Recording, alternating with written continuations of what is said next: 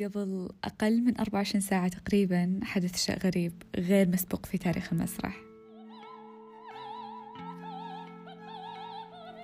واحدة من أهم دور الأوبرا الشهيرة في روسيا تتحدى فيروس كورونا وتقرر في نهاية هالشهر تستضيف جمهور.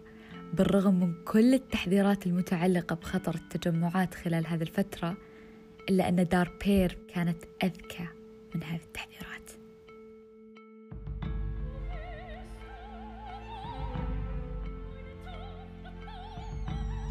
قررت أنها توزع الجماهير على مدار الأيام القادمة بحيث تفتح بابها كل يوم لأحد الجماهير وبواسطة قرعة.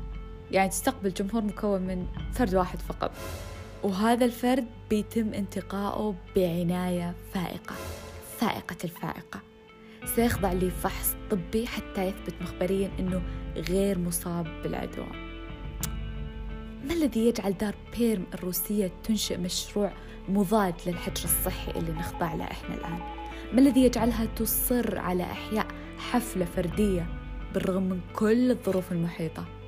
ليه؟ نبدأ مع فيروس كورونا الذي أصبح وباء عالميا. وفق منظمة الصحة العالمية يدخل العالم في حالة من الشلل. شلل. السياحة يا بيرم توقفت. المتاجر يا بيرم أغلقت. الدراسة تحولت. المساجد نادت الصلاة في بيوتكم. لكن الروس لهم وجهة نظر أخرى. قرروا يستمرون في العروض. لا ويوميا بعد. أمام متفرج واحد فقط. عرض بهذا المستوى لا يمكن أن يقام دون جمهور. ما الذي يجعل المخرج المسرحي مارات كاسلوف يصرح بمثل هذه العبارة؟ مع العلم أن دار الأوبرا ستنقل حفلاتها كافة. عبر الإنترنت. ومع هذا حبت تستضيف جمهور حي أن تملأ مقعد واحد على الأقل. لما لا يمكن للحفلات أن, أن تقام بدون جمهور.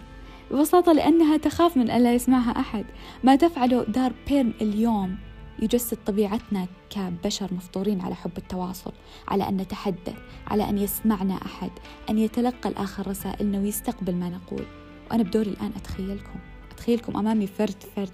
لأنك أنت الحلقة الأهم في العملية الاتصالية لاحظ معي كم مرة خلال الفصول الافتراضية ارتبك فيها الدكتور وقال أنتم معاي؟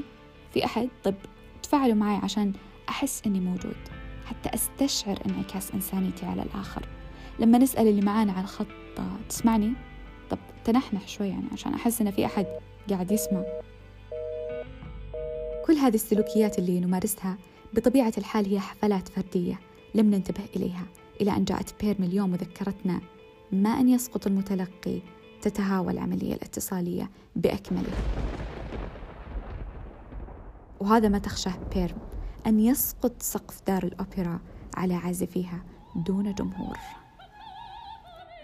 نحن مستعدون لتقديم عروض حتى لشخص واحد لأن كل متفرج يوازي بأهميته. قاعة بأكملها.